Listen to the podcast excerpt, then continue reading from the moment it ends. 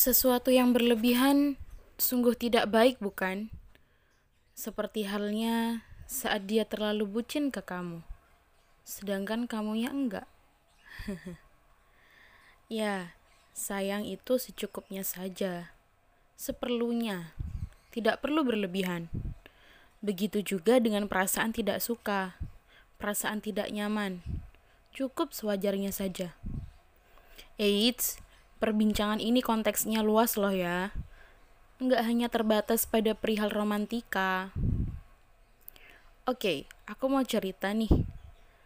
Sebagai mahasiswa tingkat akhir, tentu ada sebuah syarat yang harus dipenuhi untuk bisa menamatkan pendidikan jenjang perguruan tinggi.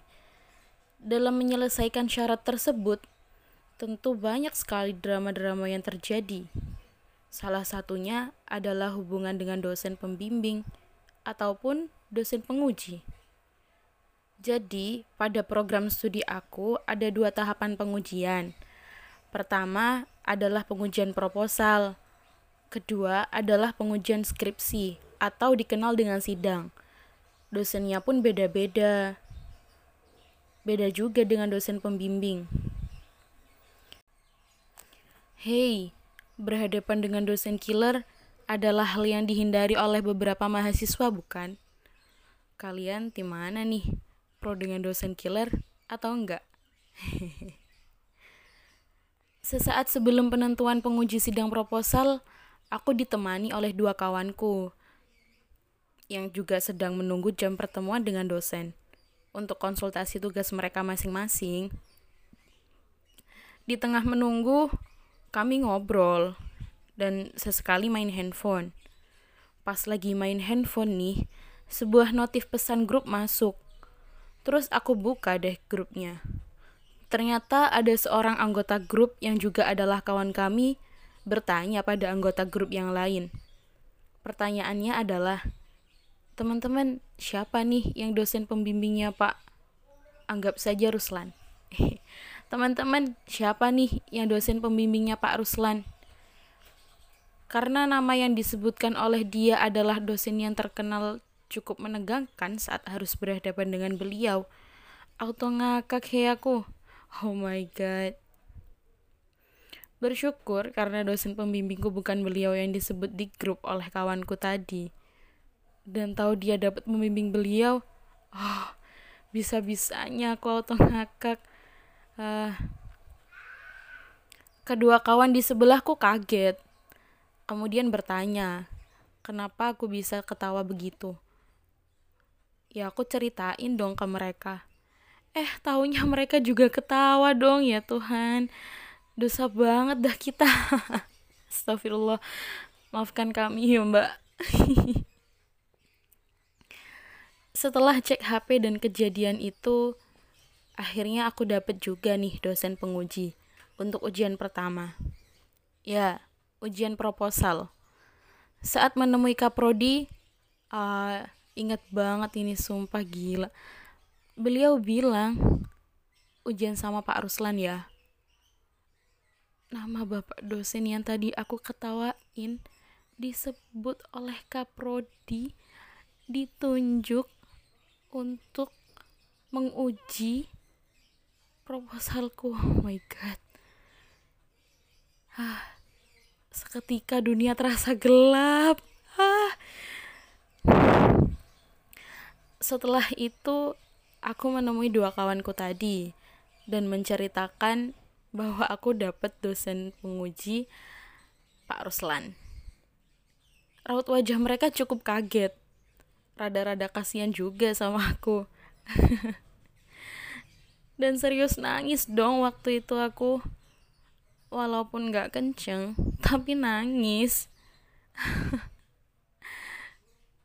Akhirnya mereka ngehibur aku dengan ngajakin makan. Eh pas mau berangkat makan aku nyeplos ke mereka. Ya gini nih kalau ngetawain orang kena sendiri kan aku. Huh dan gimana ekspresi mereka ah gila. Ketawa ketawa ketawa banget. Ngakak banget. Ih dasar ya kalian.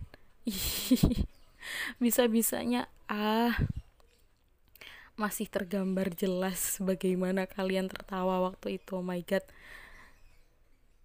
Dan mereka itu bilang sambil ketawa nih. Makanya jangan ngetawain orang sekarang karma tuh datang pakai JNE Express udah nggak pakai nanti nanti ya makin ketawa dong kita bertiga oh my god dasar dasar Aduh. Selepas makan, kami pulang ke rumah masing-masing.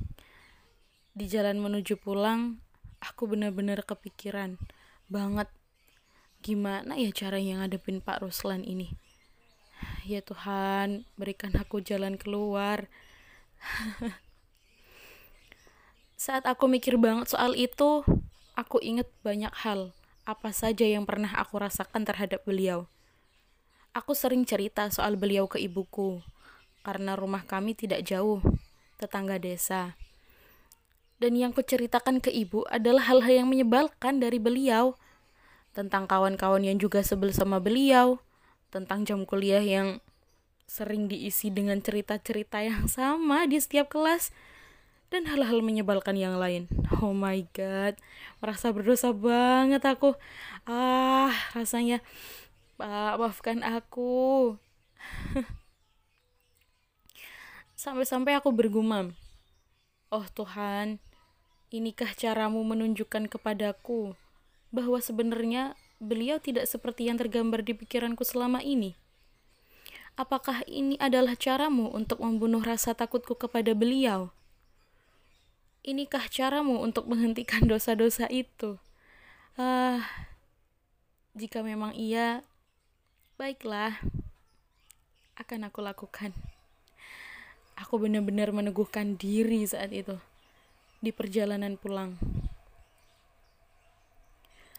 Waktu berjalan hingga saat ujian tiba.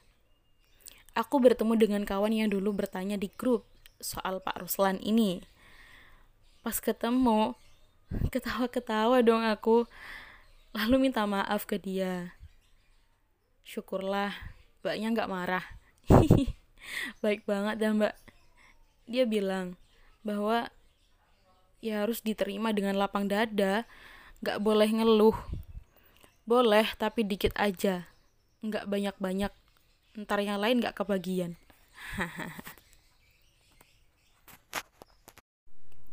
Prasidang proposal. Sudah di depan ruangan beliau nih ceritanya. Bibirku udah nggak bisa diem dari kalimat-kalimat apa pun yang dipesankan oleh ibu kepadaku. Dengan harapan semuanya lancar. Dan aku pun akan membuktikan bahwa yang kupikirkan tentang beliau selama ini adalah salah. Dan ternyata benar saja beliau tidak semenyebalkan yang kupikirkan. Ya, walau tidak semuanya terpatahkan sih.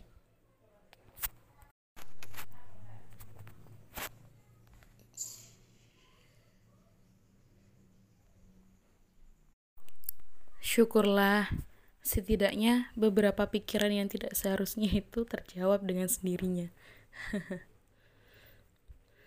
Alhamdulillah sekali atas kejadian itu benar-benar menjadi bukti untukku bahwa tidak menyukai suatu hal apa pun, tidak nyaman terhadap apa pun, siapa pun, bahkan membenci. Itu nggak perlu berlebihan, benar-benar harus secukupnya dan sewajarnya saja. Itu pun gak boleh berlarut-larut, bukan? Begitu juga dengan sayang, menyukai suatu hal apa pun, siapa pun, tidak perlu berlebihan. Secukupnya saja. Hei, apakah kalian bisa makan masakan dengan porsi garam yang kurang? Ataupun dengan garam yang berlebih? Yang ada, kalian akan dibilang ngebet nikah. Hahaha.